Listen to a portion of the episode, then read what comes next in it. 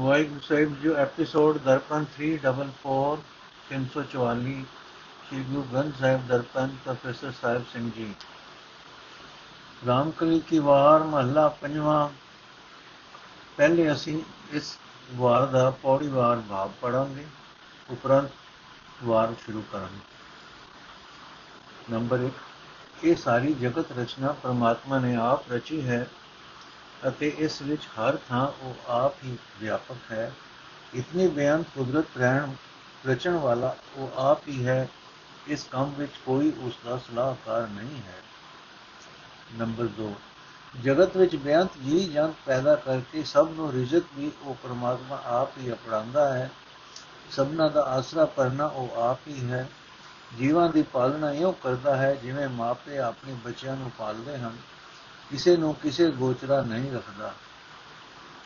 Number 3 ਪਰਮਾਤਮਾ ਸਭ ਜੀਵਾਂ ਦੇ ਅੰਗ ਸੰਗ ਵਸਦਾ ਹੈ। ਕੋਈ ਜੀਵ, ਕੋਈ ਕੰਮ ਉਸ ਤੋਂ ਲੁਕਾ ਛੁਪਾ ਕੇ ਨਹੀਂ ਕਰ ਸਕਦਾ। ਜਗਤ ਵਿੱਚ ਕਾਮਾਦਿਕ ਅਨੇਕਾਂ ਵਿਕਾਰ ਵੀ ਹਨ। ਪਰਮਾਤਮਾ ਜਿਸ ਮਨੁੱਖ ਨੂੰ ਆਤਮਕ ਤਾਕਤ ਸਮਝ ਬਖਸ਼ਦਾ ਹੈ, ਉਹ ਇਹਨਾਂ ਵਿਕਾਰਾਂ ਵਿੱਚ ਖੁਆਰ ਹੋਣੋਂ ਬਚ ਜਾਂਦਾ ਹੈ। ਨੰਬਰ 4 ਜਿਸ ਮਨੁੱਖ ਨੂੰ ਪਰਮਾਤਮਾ ਗੁਰੂ ਦੀ ਸ਼ਰਨ ਵਿੱਚ ਰੱਖ ਕੇ ਆਪਣੀ ਸਿਫਤ ਸਲਾਹ ਦੀ ਦਾਤ ਦਿੰਦਾ ਹੈ ਉਸ ਦਾ ਮਨ ਪਰਮਾਤਮਾ ਦੇ ਪਿਆਰ ਰੰਗ ਵਿੱਚ ਇਤਨਾ ਰੰਗਿਆ ਜਾਂਦਾ ਹੈ ਕਿ ਕਾਮਾਦਿਕ ਵਿਕਾਰ ਉਸ ਉੱਤੇ ਜ਼ੋਰ ਨਹੀਂ ਪਾ ਸਕਦੇ। ਅਜਿਹੇ ਮਨੁੱਖ ਦੀ ਸੰਗਤ ਵਿੱਚ ਹੋਰ ਵੀ ਅਨੇਕਾਂ ਬੰਦੇ ਪਰਮਾਤਮਾ ਦੀ ਸਿਫਤ ਸਲਾਹ ਨੂੰ ਆਪਣੀ ਜ਼ਿੰਦਗੀ ਦਾ ਆਸਰਾ ਬਣਾ ਲੈਂਦੇ ਹਨ। ਨੰਬਰ 5 ਪਰਮਾਤਮਾ ਦੀ ਸਿਫਤ ਸਲਾਹ ਕਰਨ ਵਾਲੇ ਬੰਦਿਆਂ ਦੀ ਸੰਗਤ ਵਿੱਚ ਰਹਿ ਕੇ ਉਹ ਮਨ ਵੀ ਪਵਿੱਤਰ ਹੋ ਜਾਂਦਾ ਹੈ ਜੋ ਵਿਕਾਰਾਂ ਨਾਲ ਮੈਲਾ ਹੋ ਕੇ ਵਿਕਾਰ ਰੂਪ ਹੀ ਹੋ ਚੁੱਕਾ ਹੁੰਦਾ ਹੈ। ਅਜੇ ਗੁਰਮੁਖਾਂ ਦੀ ਸੰਗਤ ਪਰਮਾਤਮਾ ਦੀ ਮਿਹਰ ਨਾਲ ਹੀ ਮਿਲਦੀ ਹੈ, ਜਿਸ ਦੇ ਮੱਥੇ ਦੇ ਭਾਗ ਹੋ ਜਾਗ ਪੈਣ, ਉਸੇ ਨੂੰ ਗੁਰੂ ਦੇ ਚਰਨਾਂ ਦੀ ਧੂੜ ਪ੍ਰਾਪਤ ਹੁੰਦੀ ਹੈ।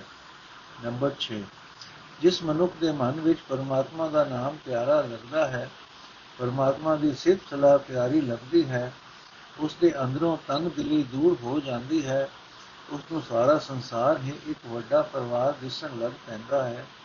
ਕੋਈ ਚਿੰਤਾ ਉਸ ਨੂੰ ਕੋ ਨਹੀਂ ਸਕਦੀ। ਨੰਬਰ 7 ਜਿਸ ਮਨੁੱਖ ਉਤੇ ਪਰਮਾਤਮਾ ਦੀ ਮਿਹਰ ਹੁੰਦੀ ਹੈ, ਉਹ ਮਨੁੱਖ ਪਰਮਾਤਮਾ ਨਾਲ ਡੂੰਗੀ ਸਾਂਝ ਪਾਉਂਦਾ ਹੈ। ਉਸ ਦੀ ਜ਼ਿੰਦਗੀ ਕਾਮਯਾਬ ਹੋ ਜਾਂਦੀ ਹੈ। ਉਸ ਦਾ ਆਪਾ ਭਾਵ ਮਿਟ ਜਾਂਦਾ ਹੈ। ਉਹ ਮਾਇਆ ਦੇ ਹਲਿਆਂ ਦੀ ਟਾਕਰੀ ਤੇ ਅਡੋਲ ਹੋ ਜਾਂਦਾ ਹੈ। ਇਸਨਾ ਦੀ ਅਗ ਉਸ ਨੂੰ ਕੋ ਨਹੀਂ ਸਕਦੀ। ਇਹ ਸੁਚੱਜਾ ਜੀਵਨ ਉਸ ਨੂੰ ਗੁਰੂ ਪਾਸੋਂ ਹਾਸਲ ਹੁੰਦਾ ਹੈ। ਨੰਬਰ 8 ਜਿਸ ਮਨੁੱਖ ਉਤੇ ਪਰਮਾਤਮਾ ਮਿਹਰ ਦੀ ਨਿਗਾਹ ਕਰਦਾ ਹੈ, ਉਹ ਮਨੁੱਖ ਪਰਮਾਤਮਾ ਦੀ ਭਗਤੀ ਕਰਦਾ ਹੈ। ਕੋਈ ਵਿਕਾਰ ਉਸ ਦੇ ਆਤਮਿਕ ਜੀਵਨ ਨੂੰ ਵਿਗਾੜ ਨਹੀਂ ਸਕਦਾ। ਉਸ ਦਾ ਜੀਵਨ ਪਵਿੱਤਰ ਹੋ ਜਾਂਦਾ ਹੈ ਕਿ ਉਸ ਨੂੰ ਕਿਸੇ ਦੀ ਮੁਤਾਜੀ ਨਹੀਂ ਰਹਿ ਜਾਂਦੀ। ਨੰਬਰ 9 ਪਰਮਾਤਮਾ ਹਰ ਥਾਂ ਹਰ ਇੱਕ ਚੀਜ਼ ਦੀ ਸੰਭਾਲ ਕਰਦਾ ਹੈ। ਜਿਸ ਉੱਤੇ ਉਸ ਦੀ ਮਿਹਰ ਦੀ ਨਜ਼ਰ ਹੁੰਦੀ ਹੈ, ਉਹ ਗੁਰੂ ਦੇ ਸ਼ਬਦ ਵਿੱਚ ਜੁੜ ਕੇ ਪਰਮਾਤਮਾ ਦੀ ਸਿਫਤ ਸਲਾਹ ਕਰਦਾ ਹੈ ਕਿ ਸੰਸਾਰ ਸਮੁੰਦਰ ਦੀਆਂ ਵਿਕਾਰਾਂ ਦੀਆਂ ਲਹਿਰਾਂ ਵਿੱਚੋਂ ਆਤਮਿਕ ਜੀਵਨ ਦੀ ਬੇੜੀ ਨੂੰ ਸਹੀ ਸਲਾਮਤ ਪਾਰ ਲੰਘਾ ਲੈਂਦਾ ਹੈ। ਨੰਬਰ 10 ਪਰਮਾਤਮਾ ਉਹਨਾਂ ਬੰਦਿਆਂ ਨਾਲ ਪਿਆਰ ਕਰਦਾ ਹੈ ਜਿਹੜੇ ਪਰਮਾਤਮਾ ਦੀ ਭਗਤੀ ਕਰਦੇ ਹਨ ਤੇ ਪਰਮਾਤਮਾ ਨੂੰ ਹੀ ਆਪਣਾ ਆਸਰਾ ਪਰਨਾ ਬਣਾਈ ਰੱਖਦੇ ਹਨ। ਵਿਖਾਵੇ ਦੇ ਤਰਲੇ ਧਰਮ ਪੁਸਤਕਾਂ ਦੇ ਪਠਨ ਪਾਠਨ, ਤੀਰਥ ਇਸ਼ਨਾਨ, ਧਰਤੀ ਦਾ ਰਟਨ, ਚਤੁਰਾਈ ਸਿਆਣਪ, ਅਜਿਹਾ ਕੋਈ ਵੀ ਸਾਧਨ ਪਰਮਾਤਮਾ ਦਾ ਪਿਆਰ ਜਿੱਤਣ ਜੋਗਾ ਨਹੀਂ ਹੈ। ਨੰਬਰ 11 ਜਿਸ ਮਨੁੱਖ ਨੂੰ ਪਰਮਾਤਮਾ ਦੀ ਸਿਫਤ ਸਲਾਹ ਕਰਨ ਦੀ ਲਗਨ ਲੱਗ ਜਾਂਦੀ ਹੈ, ਉਹ ਵਿਕਾਰਾਂ ਤੋਂ ਢਹਿ ਚੜ ਕੇ, ਉਹ ਵਿਕਾਰਾਂ ਦੇ ਢਹਿ ਚੜ ਕੇ ਮਨੁੱਖਾ ਜਨਮ ਦੀ ਬਾਜੀ ਹਾਰਦਾ ਨਹੀਂ। ਪਰਮਾਤਮਾ ਦੀ ਸਿਫਤ ਸਲਾਹ ਉਸ, ਉਹ ਮਨੁੱਖ ਦੀ, ਉਸ ਮਨੁੱਖ ਦੀ ਆਤਮਿਕ ਖੁਰਾਕ ਬਣ ਜਾਂਦੀ ਹੈ। ਇਸ ਖੁਰਾਕ ਤੋਂ ਬਿਨਾ ਉਹ ਰਹਿ ਨਹੀਂ ਸਕਦਾ। ਨੰਬਰ 12 ਪਰਮਾਤਮਾ ਦੀ ਸਿਫਤ ਸਲਾਹ ਕਰਕੇ ਗੁਣ ਸੁਣ ਕੇ ਮਨੁੱਖ ਦੇ ਅੰਦਰ ਆਤਮਿਕ ਜੀਵਨ ਪੈਦਾ ਹੁੰਦਾ ਹੈ। ਮਨੁੱਖ ਦੇ ਅੰਦਰੋਂ ਪਸ਼ੂ ਸੁਭਾਅ, ਨੀਵਾ ਸੁਭਾਅ ਦੂਰ ਹੋ ਜਾਂਦਾ ਹੈ। ਨਾਮ ਦੀ ਬਰਕਤ ਨਾਲ ਮਾਇਆ ਦੀ ਭੁੱਖ ਤਰੇ ਮਿਟ ਜਾਂਦੀ ਹੈ। ਕੋਈ ਦੁੱਖ, ਕੋਈ ਵਿਕਾਰ ਮਨੁੱਖ ਦੇ ਮਨ ਉੱਤੇ ਆਪਣਾ ਜ਼ੋਰ ਨਹੀਂ ਪਾ ਸਕਦਾ। ਪਰ ਇਹ ਨਾਮ ਹੀਰਾ ਗੁਰੂ ਦੇ ਸ਼ਬਦ ਵਿੱਚ ਜੁੜਿਆ ਹੀ ਪ੍ਰਾਪਤ ਹੁੰਦਾ ਹੈ। ਨੰਬਰ 13 ਗੁਰੂ ਦੀ ਰਾਹੀਂ ਜਿਸ ਮਨੁੱਖ ਦੇ ਮਨ ਵਿੱਚ ਪਰਮਾਤਮਾ ਦਾ ਨਾਮ ਆ ਵਸਦਾ ਹੈ, ਉਹ ਜੀਵਨ ਬਾਜ਼ੀ ਹਾਰ ਕੇ ਨਹੀਂ ਜਾਂਦਾ। ਗੁਰੂ ਉਸ ਨੂੰ ਜ਼ਰੂਰ ਵਿਕਾਰਾਂ ਦੀਆਂ ਲਹਿਰਾਂ ਵਿੱਚ ਡੁੱਬਣੋਂ ਬਚਾ ਲੈਂਦਾ ਹੈ। ਮਾਇਆ ਵਾਲੀ ਭਟਕਣਾ ਉਸ ਦੇ ਅੰਦਰੋਂ ਮੁੱਕ ਜਾਂਦੀ ਹੈ। ਉਹ ਮਨੁੱਖ ਸਭਨਾ ਦੀ ਧੂੜ ਬਣਿਆ ਰਹਿੰਦਾ ਹੈ। ਨੰਬਰ 14 ਪਰਮਾਤਮਾ ਦੀ ਯਾਦ ਤੋਂ ਖੁੰਝਿਆ ਮਨੁੱਖ, ਖੁੰਝਿਆ, ਪਰਮਾਤਮਾ ਦੀ ਯਾਦ ਤੋਂ ਖੁੰਝਿਆ ਮਨੁੱਖ ਨੂੰ ਸਾਰੇ ਦੁੱਖ, ਕਲੇਸ਼ ਆਦ ਦਬਾਉਂਦੇ ਹਨ। ਕਿਸੇ ਵੀ ਉਪਾਅ ਨਾਲ ਇਹਨਾਂ ਤੋਂ ਖਲਾਸੀ ਨਹੀਂ ਹੁੰਦੀ। ਆਤਮਕ ਗੁਣਾ ਵੱਲੋਂ ਉਹ ਮਨੁੱਖ ਕੰਗਾਲ ਹੀ ਰਹਿੰਦਾ ਹੈ। ਅਨੇਕਾਂ ਵਿਕਾਰਾਂ ਦੇ ਢਹੇ ਚੜਿਆ ਰਹਿੰਦਾ ਹੈ। ਸਾਰੀ ਉਮਰ ਉਹ ਮੈਂ ਮੈਂ ਕਰਨ ਵਿੱਚ ਹੀ ਗੁਜ਼ਾਰਦਾ ਹੈ ਤੇ ਖਿਜਿਆ ਹੀ ਰਹਿੰਦਾ ਹੈ। ਨੰਬਰ 15 ਸਾਧ ਸੰਗਤ ਵਿੱਚ ਟਿਕ ਕੇ ਪਰਮਾਤਮਾ ਦੀ ਸਿਫਤ ਸਲਾਹ ਦੀ ਬਰਕਤ ਨਾਲ ਮਨੁੱਖ ਦੇ ਸਾਰੇ ਗਿਆਨ ਇੰਦਰੀ ਵਸ ਵਿੱਚ ਆਏ ਰਹਿੰਦੇ ਹਨ। ਉਸ ਦੇ ਅੰਦਰੋਂ ਮਾਇਆ ਦੀ ਖਾਤਰ ਭਟਕਣਾ ਦੀ ਝਾਕ ਮੁੱਕ ਜਾਂਦੀ ਹੈ। ਉਸ ਨੂੰ ਹਰ ਇੱਕ ਦੇ ਅੰਦਰ ਪਰਮਾਤਮਾ ਹੀ ਵਸਦਾ ਦਿਸਦਾ ਹੈ। ਉਸ ਦੀ ਸੁਰਤ ਹਰ ਵੇਲੇ ਪ੍ਰਭੂ ਚਰਨਾਂ ਵਿੱਚ ਜੁੜੀ ਰਹਿੰਦੀ ਹੈ।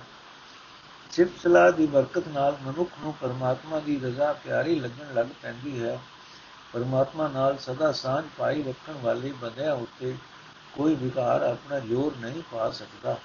17 ਪਰਮਾਤਮਾ ਦੀ ਮਿਹਰ ਦੀ ਨਿਗਾਹ ਨਾਲ ਜਿਹੜਾ ਮਨੁੱਖ ਉਸ ਦੀ ਸੇਵਾ ਭਗਤੀ ਵਿੱਚ ਲੱਗਦਾ ਹੈ, ਉਹ ਵਿਕਾਰਾਂ ਦੇ ਹਲਿਆਂ ਵੱਲੋਂ ਸਦਾ ਸੁਚੇਤ ਰਹਿੰਦਾ ਹੈ। ਉਹ ਆਪਣੇ ਮਨ ਨੂੰ ਆਪਣੇ ਕਾਬੂ ਵਿੱਚ ਰੱਖਦਾ ਹੈ। ਉਹ ਵਿਕਾਰਾਂ ਦਾ ਟਾਕਰਾ ਕਰਨ ਜੋਗਾ ਹੋ ਜਾਂਦਾ ਹੈ।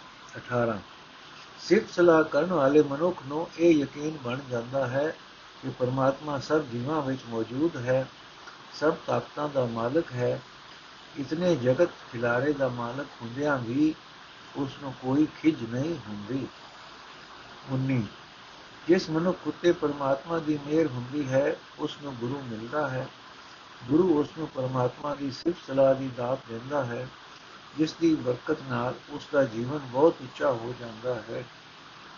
ਵੀ ਪਰਮਾਤਮਾ ਦੀ ਮਿਹਰ ਨਾਲ ਜਿਸ ਮਨੁੱਖ ਨੂੰ ਗੁਰੂ ਦੀ ਰਾਹੀਂ ਹਰੀ ਨਾਮ ਦੀ ਦਾਤ ਮਿਲਦੀ ਹੈ ਉਸ ਨੂੰ ਸਮਝ ਆ ਜਾਂਦੀ ਹੈ ਕਿ ਇਹ ਜਗਤ ਖਿਲਾਰੇ ਦਾ ਰਚਨਹਾਰ ਪਰਮਾਤਮਾ ਆਪ ਹੀ ਹੈ।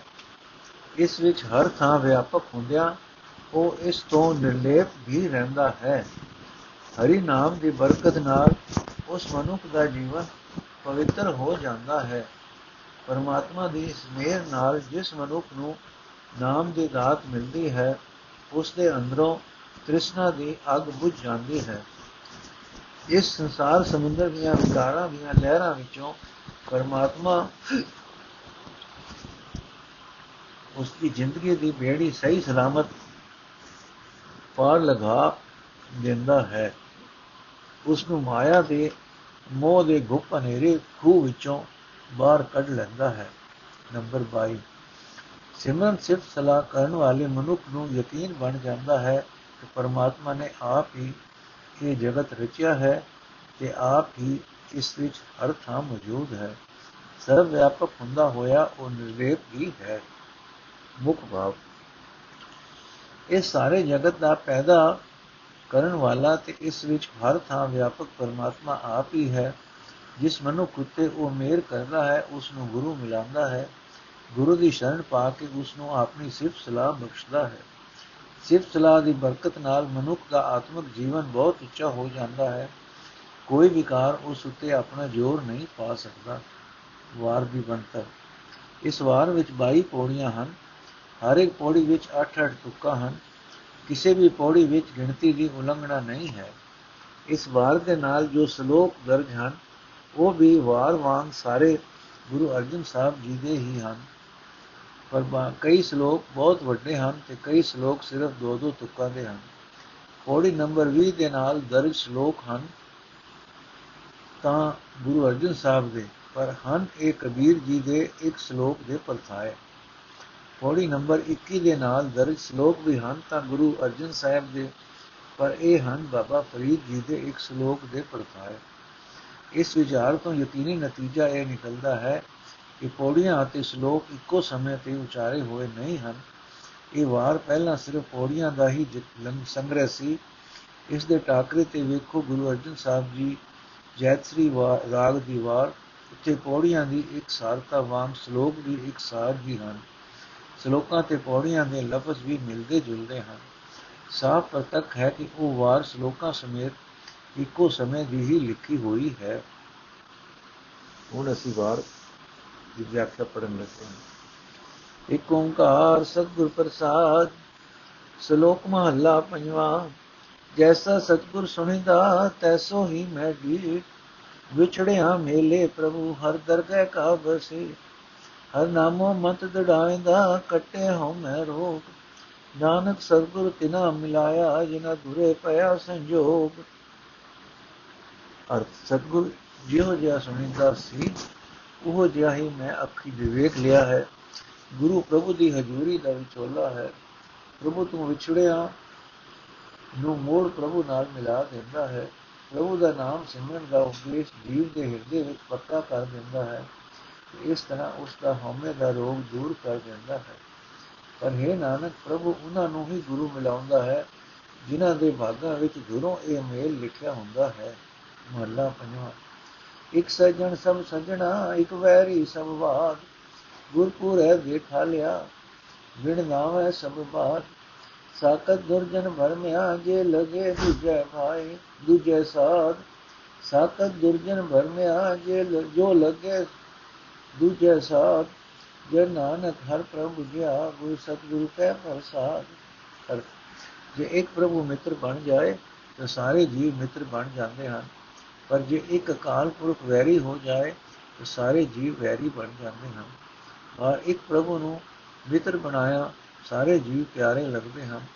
ਤੇ ਪ੍ਰਭੂ ਤੋਂ ਵਿਛੜਿਆ ਸਜਗਤ ਦੇ ਸਾਰੇ ਜੀਵਾਂ ਨਾਲ, ਨਾਲੋਂ ਵਿੱਚ ਪੈ ਜਾਂਦੀ ਹੈ। ਇਹ ਗੱਲ ਪੂਰੇ ਗੁਰੂ ਨੇ ਵਿਖਾ ਦਿੱਤੀ ਹੈ। ਕਿ ਨਾਮ ਸਿਮਰਨ ਤੋਂ ਬਿਨਾ, ਪ੍ਰਭੂ ਨੂੰ ਸੱਜਣ ਬਣਾਉਣ ਤੋਂ ਬਿਨਾ ਹੋਰ ਹਰ ਇੱਕ ਬਾਰ ਕਾਰ ਵਿਅਰਥ ਹੈ, ਕਿਉਂਕਿ ਰੱਬ ਤੋਂ ਟੁੱਟੇ ਹੋਏ ਵਿਕਾਰੀ ਬੰਦੇ ਜੋ ਮਾਇਆ ਦੇ ਸਵਾਦ ਵਿੱਚ ਮਸਤ ਰਹਿੰਦੇ ਹਨ, ਉਹ ਭਟਕਦੇ ਫਿਰਦੇ ਹਨ। ਦਾਸ ਨਾਨਕ ਨੇ ਸਤਿਗੁਰ ਦੀ ਮਿਹਰ ਦਾ ਸਦਕਾ ਪਰਮਾਤਮਾ ਨਾਲ ਡੂੰਗੀ ਸਾਂਝ ਪਾ ਲਈ ਹੈ। ਪੌੜੀ। ਥਟਣ ਹਾਰੇ ਥਾਟ ਆਪੇ ਹੀ ਥਟਿਆ, ਆਪੇ ਪੂਰਾ ਸਾ ਆਪੇ ਹੀ ਖਟਿਆ ਆਪੇ ਕਰ ਪਾਸਾਰ, ਆਪੇ ਰੰਗ ਰਟਿਆ। ਕੁਦਰਤ ਕੀ ਨ ਪਾਏ, ਅਲਖ ਬ੍ਰਹਮ ਹਟਿਆ।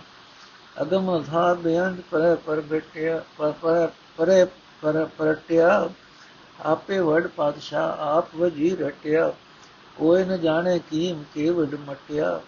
ਸੱਚਾ ਸਾਹਿਬ, ਆਪ ਗੁਰਮੁਖ ਪਰ ਘਟਿਆ। ਬਣਾਉਣ ਵਾਲੇ ਪ੍ਰਭੂ ਦੇ, ਪ੍ਰਭੂ ਨੇ ਆਪ ਹੀ ਜਗਤ ਬੰਧਨ ਬਣਾਈ ਹੈ। ਇਸ ਜਗਤ ਖੱਟ ਵਿੱਚ ਉਹ ਆਪ ਹੀ ਪੂਰਾ ਸ਼ਾਹ ਹੈ ਆਪ ਹੀ ਆਪਣੇ ਨਾਮ ਦੀ ਹੱਟੀ ਖੱਟ ਰਿਹਾ ਹੈ। ਪ੍ਰਭੂ ਆਪ ਹੀ ਜਗਤ ਖਿਲਾਰਾ ਖਿਲਾਰ ਕੇ ਆਪ ਹੀ ਇਸ ਖਿਲਾਰੇ ਦੇ ਰੰਗਾਂ ਵਿੱਚ ਮਿਲਿਆ ਹੋਇਆ ਹੈ। ਉਸ ਅਲਗ ਪਰਮਾਤਮਾ ਦੀ ਰਚੀ ਕੁਦਰਤ ਦਾ ਮੁੱਲ ਨਹੀਂ ਪੈ ਸਕਦਾ। ਪ੍ਰਭੂ ਅਪਹੁੰਚ ਹੈ, ਉਹ ਇੱਕ ਐਸਾ ਸਮੁੰਦਰ ਹੈ ਜਿਸ ਦੀ ਡੂੰਘਾਈ ਲੱਭ ਨਹੀਂ ਸਕਦੀ, ਉਸ ਦਾ ਅੰਤ ਨਹੀਂ ਪਾਇਆ ਜਾ ਸਕਦਾ। ਉਹ ਪਰੇ ਤੋਂ ਪਰੇ ਹੈ। ਪ੍ਰਭੂ ਆਪ ਹੀ ਵੱਡਾ ਪਾਤਸ਼ਾਹ ਹੈ ਆਪ ਹੀ ਆਪਣਾ ਸਲਾਹਕਾਰ ਹੈ। ਕੋਈ ਜੀਵ ਪ੍ਰਭੂ ਦੀ ਬਜ਼ੁਰਗੀ ਦਾ ਮੁੱਲ ਨਹੀਂ ਪਾ ਸਕਦਾ। ਕੋਈ ਨਹੀਂ ਜਾਣਦਾ ਕਿ ਉਸ ਦਾ ਕਿਹੜਾ ਵੱਡਾ ਉੱਚਾ ਟਿਕਾਣਾ ਹੈ। ਪ੍ਰਭੂ ਆਪ ਹੀ ਸਦਾ ਸਥਿਰ ਰਹਿਣ ਵਾਲਾ ਮਾਲਕ ਹੈ। ਗੁਰੂ ਦੀ ਰਾਹੀਂ ਹੀ ਉਸ ਦੀ ਸੋਝੀ ਪੈਂਦੀ ਹੈ। ਸ਼ਲੋਕ ਮਹਲਾ ਪੰਜਵਾਂ। ਸੁਣ ਸੱਜਣ ਮੇਰੇ ਆ ਮੈਂ ਸਤਿਗੁਰ ਦੇਵ ਦਿਖਾ। ਹਉ ਤਿਸ ਦੇਵਾ ਮਨ ਆਪਣਾ, ਨਿਤ ਹਿਰਦੈ ਰਖਾ ਸਮਾਲ ਇਕ ਸਤਿਗੁਰ ਬਾਰਾ ਦ੍ਰਿਗ ਜੀਵਨ ਸੰਸਾਰ। ਜਨ ਨਾਨਕ ਸਤਿਗੁਰ ਤਿਨਾ ਮਿਲਾਇਨ ਜਿਨੇ ਸਦੀ ਵਰਤੈ ਨਾਲ। ਅਰਥੇ ਮੇਰੇ ਪਿਆਰੇ ਸੱਜਣ ਪ੍ਰਭੂ, ਮੇਰੀ ਬੇਨਤੀ ਸੁਣ। ਮੈਨੂੰ ਗੁਰੂ ਦਾ ਦੀਦਾਰ ਕਰਾ ਦੇ। ਮੈਂ ਗੁਰੂ ਨੂੰ ਆਪਣਾ ਮਨ ਦੇ ਦੇਵਾਂਗਾ ਕਿ ਉਸ ਨੂੰ ਸਦਾ ਆਪਣੇ ਹਿਰਦੇ ਵਿੱਚ ਸਾਂਭ ਕੇ ਰੱਖਾਂਗਾ। ਕਿਉਂਕਿ ਇੱਕ ਗੁਰੂ ਤੋਂ ਬਿਨਾ ਜਗਤ ਵਿੱਚ ਜਿਉਣਾ ਫਿਟਕਾਰ ਯੋਗ ਹੈ। ਗੁਰੂ ਦੇ ਦੱਸੇ ਰਾਹ ਉੱਤੇ ਤੁਰਨ ਤੋਂ ਬਿਨਾ ਜਗਤ ਵਿੱਚ ਫਿਟਕਾਰਾਂ ਹੀ ਪੈਂਦੀਆਂ ਹਨ।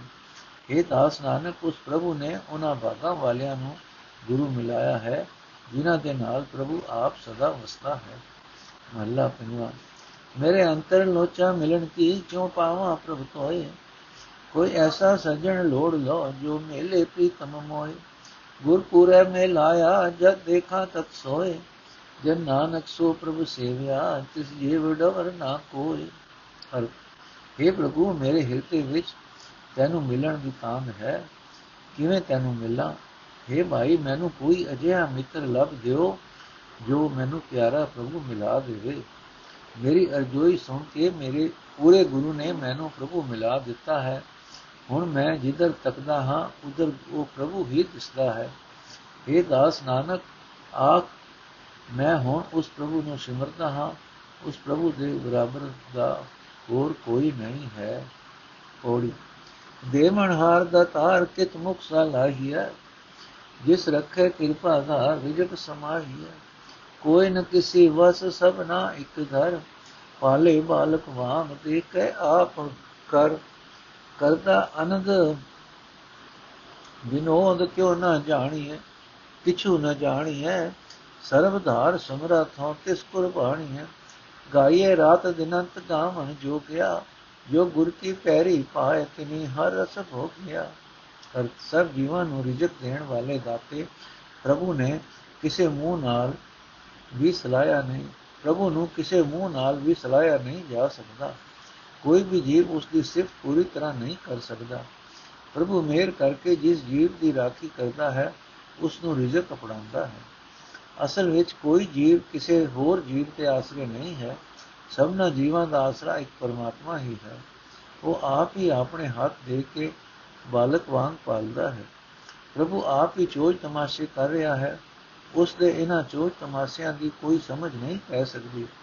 ਮੈਂ ਸੱਚੇ ਹਾਂ ਉਸ ਪ੍ਰਭੂ ਤੋਂ ਜੋ ਸਭ ਜੀਵਾਂ ਦਾ ਆਸਰਾ ਹੈ ਤੇ ਸਭ ਕੁਝ ਕਰਨ ਦੀ ਤਾਕਤ ਰੱਖਦਾ ਹੈ। ਰਾਤ ਦਿਨੇ ਪ੍ਰਭੂ ਦੀਆਂ ਸਿਫਤਾਂ ਕਰਨੀਆਂ ਚਾਹੀਦੀਆਂ ਹਨ। ਪਰਮਾਤਮਾ ਹੀ ਇੱਕ ਐਸੀ ਹਸਤੀ ਹੈ ਜਿਸ ਦੇ ਗੁਣ ਗਾਣੇ ਚਾਹੀਦੇ ਹਨ। ਪਰ ਉਹਨਾਂ ਬੰਦਿਆਂ ਨੇ ਪ੍ਰਭੂ ਦੇ ਗੁਣ ਗਾਉਣ ਦਾ ਆਨੰਦ ਮਾਣਿਆ ਹੈ, ਜੋ ਸਤਿਗੁਰ ਦੇ ਚਰਨਾਂ ਤੇ ਪੈਂਦੇ ਹਨ। ਸ਼ਲੋਕ ਮਹਲਾ ਪੰਜਵਾਂ ਭੀੜੋਂ ਮੁਕਲਾਈ ਕੀਤੀਆਂ ਸਭ ਰੱਖੇ ਕੁਟੰਬ ਹੈ ਨਾਲ। ਕਾਰਜ ਆਪ ਸਵਾਰਿਆਂ, ਸੋ ਪ੍ਰਭ ਸਦਾ ਸੰਭਾਲ। ਪ੍ਰਭੂ, ਪ੍ਰਭ ਮਾਤ ਪਿਤਾ ਕੰਠ ਲਾਇੰਦਾ ਲੋੜੇ ਬਾਲਕ ਪਾਦ ਦਿਆਲ ਹੋਏ ਸਭ ਜੀ, ਜੰਤਰ ਹਰ ਨਾਨਕ ਨਦਰ ਨਿਹਾਲ। ਅਰਥ ਇਹ ਮਨ, ਉਸ ਪ੍ਰਭੂ ਨੂੰ ਸਦਾ ਯਾਦ ਕਰ, ਜੋ ਤੇਰੇ ਸਾਰੇ ਕੰਮ ਆਪ ਸੰਵਾਰਦਾ ਹੈ, ਜੋ ਤੈਨੂੰ ਦੁੱਖਾਂ ਤੋਂ ਖਲਾਸੀ ਦਿੰਦਾ ਹੈ, ਤੇ ਤੇਰੇ ਸਾਰੇ ਪਰਿਵਾਰ ਸਮੇਤ ਤੇਰੀ ਰੱਖਿਆ ਕਰਦਾ ਹੈ। ਮਾਪਿਆਂ ਵਾਂਗ ਅਣਜਾਣੇ ਵਾਲਾਂ ਨੂੰ ਪਾਲ ਕੇ ਪ੍ਰਭੂ ਜੀਵਾਂ ਨੂੰ ਗੱਲ ਲਾਉਂਦਾ ਹੈ। ਇਹ ਨਾਨਕ, ਜਿਸ ਮਨੁੱਖ ਵੱਲ ਪ੍ਰਭੂ ਮੇਰ ਦੀ ਨਜ਼ਰ ਨਾਲ ਤੱਕਦਾ ਹੈ ਉਸ ਉੱਤੇ ਸਭ ਜੀਵ ਦਿਆਲ ਹੋ ਜਾਂਦੇ ਹਨ। ਮਹੱਲਾ ਪੰਜਵਾਂ, ਵਿਣ ਤੁਧ ਹੋਰ ਜੇ ਮੰਗਣਾ ਸੇ ਦੁੱਖਾਂ ਕੇ ਦੁੱਖ, ਦੇ ਨਾਮ ਸੰਤੋਖਿਆ ਉਤਰੇ ਮਨ ਕੀ ਭੁਖ। ਗੁਰ ਵਣਤਣ ਹਰਿਆ ਕੀਤਿਆ, ਨਾਨਕ ਕਿਆ ਮਨੁਖ।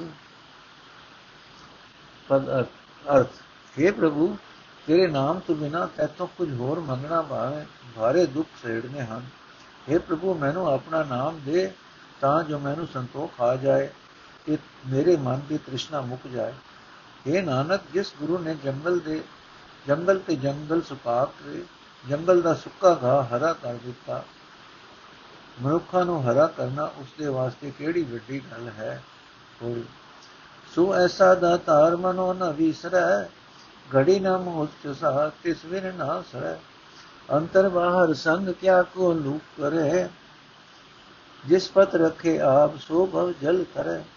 ਭਗਤ ਗਿਆਨੀ ਤਪਾ ਜਿਸ ਕਿਰਪਾ ਕਰੇ, ਸੋ ਪੂਰਾ ਪ੍ਰਧਾਨ ਜਿਸਨੋ ਬਲ ਕਰੇ। ਜਿਸੇ ਸਰਾਏ ਆਪ, ਜਿਸੇ ਜਰਾਏ ਆਪ, ਸੋਈ ਅਜਰ ਜਰੈ। ਤਿਸੀ ਮਿਲਿਆ ਸੱਚ ਮੰਤਰ ਗੁਰ ਮਨ ਧਰੈ। ਜਿਸੇ ਜਰਾਏ ਆਪ, ਸੋਈ ਅਜਰ ਜਰੈ। ਤਿਸੀ ਮਿਲਿਆ ਸੱਚ ਮੰਤਰ ਗੁਰ ਮਨ ਧਰੈ।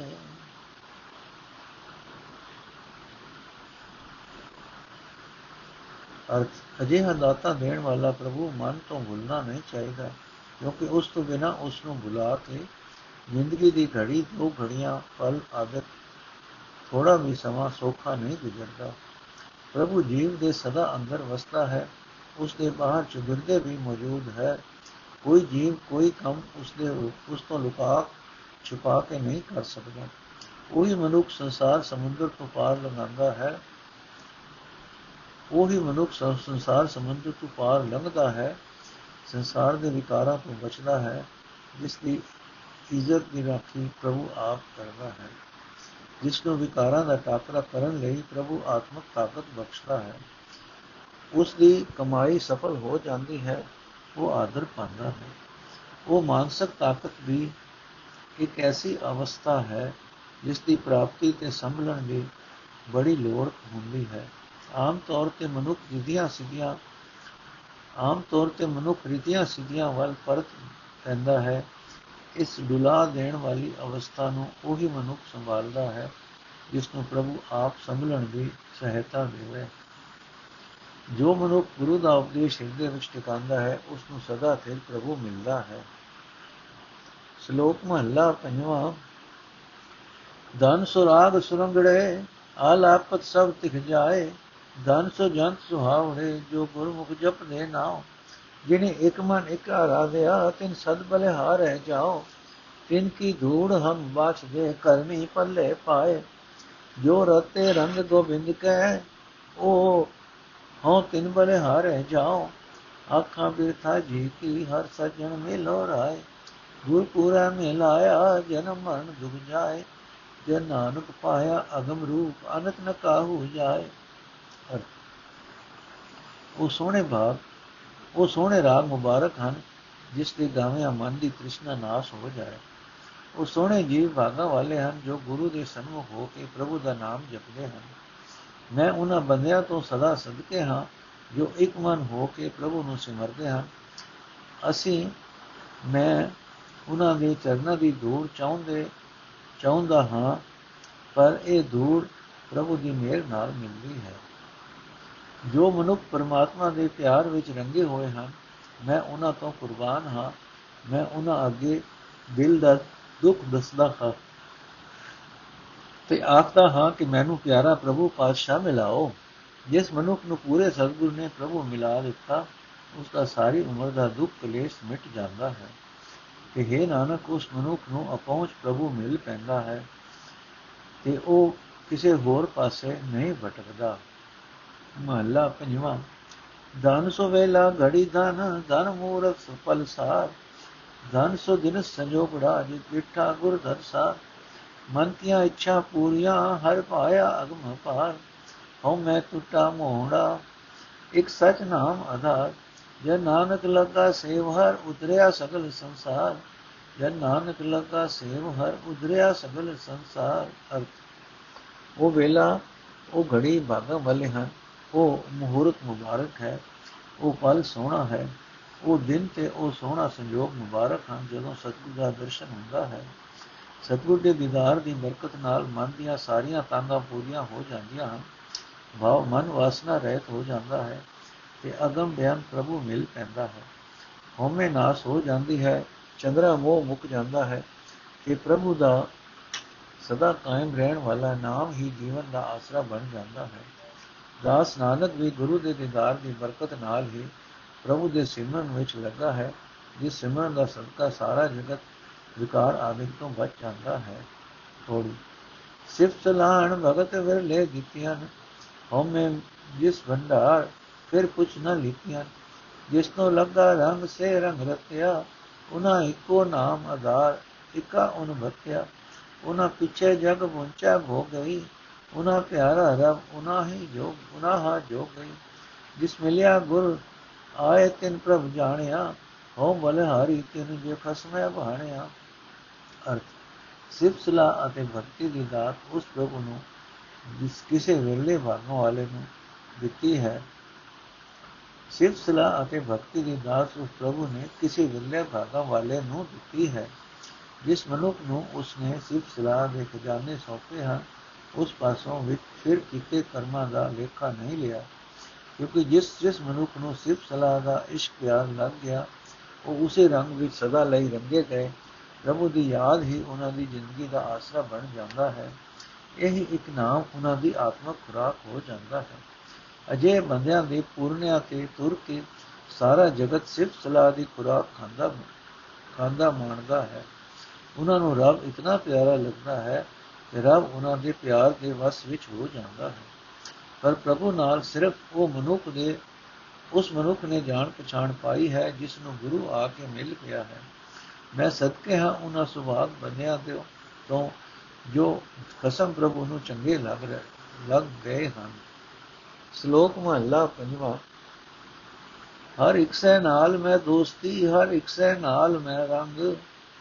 ਹਰ ਇੱਕੋ ਮੇਰਾ ਸਜਣੋ ਹਰ ਇੱਕ ਸੇ ਨਾਲ ਮੈਂ ਸੰਗ ਹਰ ਇੱਕ ਸੇ ਨਾਲ ਮੈਂ ਗੋਸ਼ਟੇ ਮੂੰਹ ਮਹਿਲਾ ਕਰੇ ਨ ਭੰਗ ਜਾਣੇ ਬਿਰਥਾ ਜੀ ਕੀ ਕਦੇ ਨ ਮੋੜੇ ਰੰਗ ਹਰ ਇੱਕੋ ਮੇਰਾ ਮਸਲਤੀ ਬੰਨਨ ਗੜਨ ਸਮਰਥ ਹਰ ਇੱਕੋ ਮੇਰਾ ਦਾਤਾਰ ਹੈ ਸਿਰ ਦਾਤਿਆਂ ਜਗ ਹੱਥ ਹਰ ਇੱਕ ਸੇ ਦੀ ਮੈਂ ਟੇਕ ਹੈ ਜੋ ਸਿਰ ਸਭ ਨਾ ਸਮਰਥ ਸਤਗੁਰ ਸੰਤ ਮਿਲਾਇਆ ਮਸਤਕ ਧਰ ਕੈ ਹੱਥ ਵੱਡਾ ਸਾਹਿਬ ਗੁਰੂ ਮਿਲਾਇਆ, ਜਿਨ ਤਾਰਿਆ ਜਗਤ ਜਗਤ। ਮਨ ਕੀਆਂ ਇੱਛਾ ਪੂਰੀਆਂ ਪਾਇਆ ਦੁਲ ਸੰਜੋਗ। ਨਾਨਕ ਪਾਇਆ ਸਚ ਨਾਮ ਸਦੀ ਹੋ ਕੈ ਭੋ ਵੱਡਾ ਸਾਹਿਬ ਗੁਰੂ ਮਿਲਾਇਆ, ਜਿਨ ਤਾਰਿਆ ਸਗਲ ਜਗਤ। ਮਨ ਕੀਆਂ ਇੱਛਾ ਪੂਰੀਆਂ ਪਾਇਆ ਦੁਲ ਸੰਜੋਗ। ਨਾਨਕ ਪਾਇਆ ਸਚ ਨਾਮ, ਸਭੀ ਭੋਗੈ ਭੋਗ। ਅਰਥ ਮੇਰੀ ਇੱਕ ਪ੍ਰਭੂ ਨਾਲ ਹੀ ਮਿੱਤਰਤਾ ਹੈ, ਸਿਰਫ ਪ੍ਰਭੂ ਨਾਲ ਹੀ ਮੇਰਾ ਪਿਆਰ ਹੈ, ਕੇਵਲ ਪ੍ਰਭੂ ਹੀ ਮੇਰਾ ਸੱਚਾ ਮਿੱਤਰ ਹੈ, ਇੱਕ ਪ੍ਰਭੂ ਨਾਲ ਹੀ ਮੇਰਾ ਸਾਥ, ਸੱਚਾ ਸਾਥ ਹੈ ਕਿ ਕੇਵਲ ਪ੍ਰਭੂ ਨਾਲ ਹੀ ਮੇਰਾ ਮੇਲ ਜੋਲ ਹੈ, ਕਿਉਂਕਿ ਉਹ ਪ੍ਰਭੂ ਕਦੇ ਮੂੰਹ ਮੋਟਾ ਨਹੀਂ ਕਰਦਾ, ਕਦੇ ਮੱਥੇ ਵਟ ਨਹੀਂ ਪਾਉਂਦਾ, ਮੇਰੇ ਦਿਲ ਦੀ ਵੇਦਨ ਜਾਣਦਾ ਹੈ, ਉਹ ਕਦੇ ਮੇਰੇ ਪਿਆਰ ਨੂੰ ਧੱਕਾ ਨਹੀਂ ਲਾਉਂਦਾ। ਸਭ ਜੀਵਾਂ ਨੂੰ ਪੈਦਾ ਕਰਨ ਤੇ ਮਾਰਨ ਦੀ ਤਾਕਤ ਰੱਖਣ ਵਾਲਾ ਇੱਕ ਪਰਮਾਤਮਾ ਹੀ ਮੇਰਾ ਸਲਾਹਕਾਰ ਹੈ। ਜਗਤ ਦੇ ਸਭ ਦਾਨੀਆਂ ਦੇ ਸਿਰ ਉੱਤੇ, ਜਿਸ ਪ੍ਰਭੂ ਦਾ ਹੱਥ ਹੈ, ਕੇਵਲ ਉਹੀ ਮੈਨੂੰ ਦਾਤਾ ਦੇਣ ਵਾਲਾ ਹੈ। ਜੋ ਪਰਮਾਤਮਾ ਸਭ ਜੀਵਾਂ ਦੇ ਸਿਰ ਉੱਤੇ ਬਲੀ ਹੈ, ਮੈਨੂੰ ਕੇਵਲ ਉਸੇ ਦਾ ਹੀ ਆਸਰਾ ਹੈ। ਉਹ ਸ਼ਾਂਤੀ ਦਾ ਸੋਮਾ ਪਰਮਾਤਮਾ ਸਤਿਗੁਰੂ ਨੇ ਮੇਰੇ ਮੱਥੇ ਉੱਤੇ ਹੱਥ ਰੱਖ ਕੇ ਮੈਨੂੰ ਮਿਲਾਇਆ ਹੈ। ਉਹ ਵੱਡਾ ਮਾਲਕ ਜਿਸ ਨੇ ਸਾਰਾ ਸੰਸਾਰ ਤਾਰਿਆ ਹੈ, ਭਾਵ ਜੋ ਸਾਰੇ ਸੰਸਾਰ ਨੂੰ ਤਾਰਨ ਦੇ ਸਮਰੱਥ ਹੈ, ਮੈਨੂੰ ਗੁਰੂ ਨੇ ਮਿਲਾਇਆ ਹੈ। ਇਹ ਨਾਨਕ, ਜਿਸ ਨੂੰ ਦੁਰੋਂ ਇਹ ਦੋ ਢੁਕਦਾ ਹੈ, ਉਸ ਨੂੰ ਪ੍ਰਭੂ ਦਾ ਸਦਾ ਤੇ ਰਹਿਣ ਵਾਲਾ ਨਾਮ ਮਿਲਦਾ ਹੈ। ਉਸ ਦੇ ਮਨ ਦੀਆਂ ਸਭ ਕਾਮਨਾ ਪੂਰੀਆਂ ਹੋ ਜਾਂਦੀਆਂ ਹਨ। ਭਾਵ ਉਹ ਵਾਸਨਾ ਰਹਿਤ ਹੋ ਜਾਂਦਾ ਹੈ ਕਿ ਉਹ ਸਦਾ ਹੀ ਆਨੰਦ ਮਾਣਦਾ ਹੈ, ਸਦਾ ਹੀ ਖੜਿਆ ਰਹਿੰਦਾ ਹੈ। ਮਹੱਲਾ ਪੰਜਵਾਂ। ਮਨ ਮੁਖਾਂ ਕੇਰੀ ਦੋਸਤੀ ਮਾਇਆ ਕਾ ਸੰਬੰਧ, ਵੇਖਦਿਆਂ ਹੀ ਭਜ ਜਾਣ, ਕਦੇ ਨ ਪਾਇਨ ਬੰਦ ਜਿਚਰ ਪੈਨਨ ਖਾਵਣੇ, ਤਿਚਰ ਰਖਨ ਗੰਡ ਜੇ ਤਿਨ ਕਿਛੂ ਨ ਹੋਵੇ, ਤੇ ਤਿਨ ਭੋਲਨ ਕਨ ਜੀ ਕੀ ਸਾਰ ਨ ਜਾਣਨੀ ਮਨ ਮੁਖ ਧਿਆਨੀ ਹਨ ਕੂੜਾ ਕੰਡ ਨ ਚੱਲੇ ਚਿੱਕੜ ਪੱਥਰ ਬੰਦ। ਅੰਦੇ ਆਪ ਨ ਜਾਣਨੀ ਫੱਕੜ ਪਿਟਣ ਦੰਦ। ਝੂਠੇ ਮੋਹ ਲਪਟਾਇਆ ਹੋ ਹੋ ਕਰਤ ਵਿਹਨ ਕਿਰਪਾ ਕਰੇ ਜਿਸ ਆਪਨੇ ਦੁਰ ਪੂਰਾ ਕਰਮ ਕਰੇ ਜਨ ਨਾਨਕ ਸੇ ਜਨ ਉਗਰੇ ਜੋ ਸਤਗੁਰ ਸਰਣ ਪਰੇ। ਪਰ ਮਨ ਦੇ ਮੁਰੀਦ ਬੰਦਿਆਂ ਨਾਲ ਮਿੱਤਰਤਾ ਨਿਰੀ ਮਾਇਆ ਦੀ ਖਾਤਰ ਹੀ ਗਾਂਢਾ ਤੋਪਾ ਹੁੰਦਾ ਹੈ। ਉਹ ਕਦੇ ਮਿੱਤਰਤਾ ਦੀ ਪੱਕੀ ਗੰਢ ਨਹੀਂ ਪਾਉਂਦੇ। ਛੇਤੀ ਹੀ ਸਾਥ ਛੱਡ ਜਾਂਦੇ ਹਨ। ਮਨੁੱਖਾਂ ਨੂੰ ਜਿੰਨਾ ਚਿਰ ਜਿੰਨਾ ਚਿਰ ਪਹਿਨਣ ਤੇ ਖਾਣ ਨੂੰ ਮਿਲਦਾ ਰਹੇ, ਉਤਨਾ ਚਿਰ ਜੋੜ ਰੱਖਦੇ ਹਨ ਜਿਸ ਦਿਨ ਉਹਨਾਂ ਦੇ ਖਾਣ ਹੰਡਾਣ ਦੀ ਕੋਈ ਗੱਲ ਪੁੱਜ ਨਾ ਆਵੇ, ਉਸ ਦਿਨ ਉਹ ਫਿੱਕਾ ਬੋਲ ਬੋਲਣ ਲੱਗ ਪੈਂਦੇ ਹਨ। ਅੰਨੇ ਗਿਆਨਹੀਣ ਮਨਮੁਖਾਂ ਨੂੰ ਜਿਹੜਾ ਸਰੀਰ ਦਾ ਹੀ ਝੁਲਕਾ ਰਹਿੰਦਾ ਹੈ। ਆਤਮਾ ਦੀ ਕੋਈ ਸੂਝ ਨਹੀਂ ਹੁੰਦੀ। ਮਨਮੁਖਾਂ ਦਾ ਕੱਚਾ ਗੰਢਾ ਤੋਪਾ ਬਹੁਤ ਚਿਰ ਨਹੀਂ ਤੱਕਦਾ। ਜਿਵੇਂ ਚਿੱਕੜ ਨਾਲ ਵੱਜਾ ਹੋਇਆ ਪੱਥਰਾਂ ਦਾ ਬਨ ਛੇਤੀ ਢਹਿ ਪੈਂਦਾ ਹੈ ਅੰਨੇ ਮਨਮੁਖ ਆਪਣੇ ਅਸਲੇ ਨੂੰ ਨਹੀਂ ਸਮਝਦੇ। ਮੇਰਾ ਬਾਹਰਲਾ ਵਿਅਰਥ ਪਿਟਣਾ ਪਿਟਦੇ ਰਹਿੰਦੇ ਹਨ। ਨਿਕੰਮੇ ਮੋਹ ਵਿੱਚ ਫਸੇ ਹੋਏ ਮਨਮੁਖਾਂ ਦੀ ਉਮਰ ਮੈਂ ਮੈਂ ਕਰਦਿਆਂ ਹੀ ਗੁਜ਼ਰ ਜਾਂਦੀ ਹੈ। ਇਹ ਨਾਨਕ, ਜਿਸ ਜਿਸ ਮਨੁੱਖ ਉੱਤੇ ਪ੍ਰਭੂ ਆਪਣੀ ਕਿਰਪਾ ਕਰਦਾ ਹੈ, ਦੁਰੋਂ ਹੀ ਪੂਰੀ ਬਖਸ਼ਿਸ਼ ਕਰਦਾ ਹੈ, ਉਹ ਬੰਦੇ ਇਸ ਕੂੜੇ ਮੋਹ ਵਿੱਚੋਂ ਬਚ ਜਾਂਦੇ ਹਨ। ਉਹ ਸਤਗੁਰ ਦੀ ਸ਼ਰਨ ਪੈਂਦੇ ਹਨ। ਥੋੜੀ ਜੋ ਰਤੇ ਦੇ ਧਾਰ ਸੋਈ ਸਚ ਹਾ ਜਿਨੇ ਜਾਤਾ ਖਸਮ ਕਿਉ ਲਪੈ ਤੇ ਨਾ ਖਾ ਮਨ ਮੈਲਾ ਵਿਕਾਰ ਹੋਵੇ ਸੰਗ ਪਾ ਜਿਸੈ ਸੱਚਾ ਮਹਿਲ ਖੁਲੇ ਭਰਮ ਤਾ ਜਿਸੈ ਦਿਖਾਲੇ ਮਹਿਲ ਤਿਸ ਨਾ ਮਿਲੇਗਾ ਮਨ ਤਨ ਹੋਏ ਨਿਹਾਲ ਬਿੰਦਕ ਨਦਰ ਜਾ ਨੌਨਦ ਨਾਮ ਨਿਧਾਨ ਗੁਰ ਕੈ ਸ਼ਬਦ ਲਾਭ ਤਿਸੈ ਮਿਲੇ ਸੰਤ ਖਾਕ ਮਸਤਕ ਜਿਸੈ ਭਾਗ ਤਿਸੈ ਮਿਲੇ ਸੰਤ ਖਾਕ ਮਸਤਕ ਜਿਸੈ ਭਾਗ ਕਰ ਜਿਨ੍ਹਾਂ ਬੰਦਿਆਂ ਨੂੰ ਪ੍ਰਭੂ ਦੇ ਦਰਸ਼ਨ ਦਾ ਰੰਗ ਚੜ ਗਿਆ ਹੈ, ਉਹਨਾਂ ਨੂੰ ਹੀ ਸੱਚੇ ਪ੍ਰਭੂ ਦਾ ਰੂਪ ਸਮਝੋ। ਜਿਨ੍ਹਾਂ ਨੇ ਖਸਮ ਪ੍ਰਭੂ ਨਾਲ ਸਾਂਝ ਪਾ ਲਈ ਹੈ, ਯਤਨ ਕਰੋ ਕਿ ਕਿਸੇ ਨਾ ਕਿਸੇ ਤਰ੍ਹਾਂ ਉਹਨਾਂ ਦੀ ਚਰਨ ਧੂੜ ਮਿਲ ਜਾਏ, ਕਿਉਂਕਿ ਜਿਹੜਾ ਮਨ ਵਿਕਾਰਾਂ ਨਾਲ ਮੈਲਾ ਹੋ ਕੇ ਵਿਕਾਰ ਰੂਪ ਹੀ ਬਣ ਚੁੱਕਾ ਹੈ, ਉਹ ਉਹਨਾਂ ਦੀ ਸੰਗਤ ਵਿੱਚ ਪਵਿੱਤਰ ਹੋ ਜਾਂਦਾ ਹੈ। ਉਹਨਾਂ ਦੀ ਸੰਗਤ ਦੀ ਬਰਕਤ ਨਾਲ ਪ੍ਰਭੂ ਦਾ ਦਰ ਦਿਸ ਪੈਂਦਾ ਹੈ। ਇਹ ਭਰਮ ਭੁਲੇਖਿਆਂ ਦੇ ਕਾਰਨ ਬੰਦ ਹੋਇਆ ਹੋਇਆ ਆਤਮਿਕ ਦਰਵਾਜ਼ਾ ਖੁੱਲ ਜਾਂਦਾ ਹੈ। ਪਰ ਇਹ ਪ੍ਰਭੂ ਦੀ ਆਪਣੀ ਮਿਹਰ ਹੀ ਹੈ, ਜਿਸ ਨੂੰ ਆਪਣਾ ਟਿਕਾਣਾ ਵਿਖਾਲ ਦਿੰਦਾ ਹੈ। ਉਸ ਨੂੰ, ਉਸ ਦੇ ਉਸ ਟਿਕਾਣੇ ਤੋਂ ਫੇਰ ਧੱਕਾ ਨਹੀਂ ਮਿਲਦਾ। ਉਸ ਪ੍ਰਭੂ ਦੀ ਮਿਹਰ ਦਾ ਰਤਾ ਭਰ ਛਾਤੀ ਨਾਲ ਉਸ ਦਾ ਤਨ ਮਨ ਖਿੜ ਪੈਂਦਾ ਹੈ। हे ਭਾਈ, ਗੁਰੂ ਦੇ ਸ਼ਬਦ ਵਿੱਚ ਜੁੜ, ਪਰਮਾਤਮਾ ਦਾ ਨਾਮ ਰੂਪ ਨੋ ਖਜ਼ਾਨੇ ਮਿਲ ਜਾਣਗੇ। ਜਿਸ ਦੇ ਮੱਥੇ ਉੱਤੇ ਭਾਗ ਜਾਗ ਪਏ ਉਸ ਨੂੰ ਗੁਰੂ ਦੇ ਚਰਨਾਂ ਦੀ ਧੂੜ ਮਿਲਦੀ ਹੈ। ਵਾਹਿਗੁਰੂ ਜੀ ਕਾ ਖਾਲਸਾ, ਵਾਹਿਗੁਰੂ ਜੀ ਕੀ ਫਤਿਹ। ਅੱਜ ਦਾ ਐਪੀਸੋਡ ਸਮਾਪਤ ਹੈ ਜੀ। ਪੰਜ ਪੌੜੀਆਂ ਅਸੀਂ ਪੜ ਲਈਆਂ। ਅਗਲੀਆਂ ਪੌੜੀਆਂ ਅਸੀਂ ਕੱਲ ਪੜਾਂਗੇ ਵਾਹਿਗੁਰੂ ਜੀ ਕਾ ਖਾਲਸਾ, ਵਾਹਿਗੁਰੂ ਜੀ ਕੀ ਫਤਿਹ।